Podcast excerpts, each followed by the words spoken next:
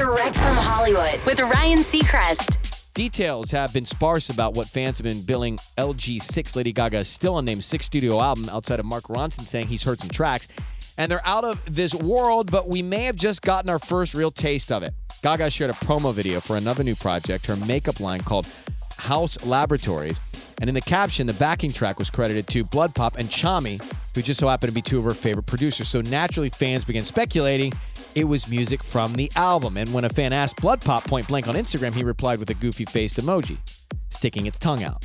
Here's a bit of the promo. They say beauty is in the eye of the beholder, but at Haus Laboratories, we say beauty's how you see yourself. We want you to love yourself. So you can see that full video at onairwithryan.com. That's direct from Hollywood.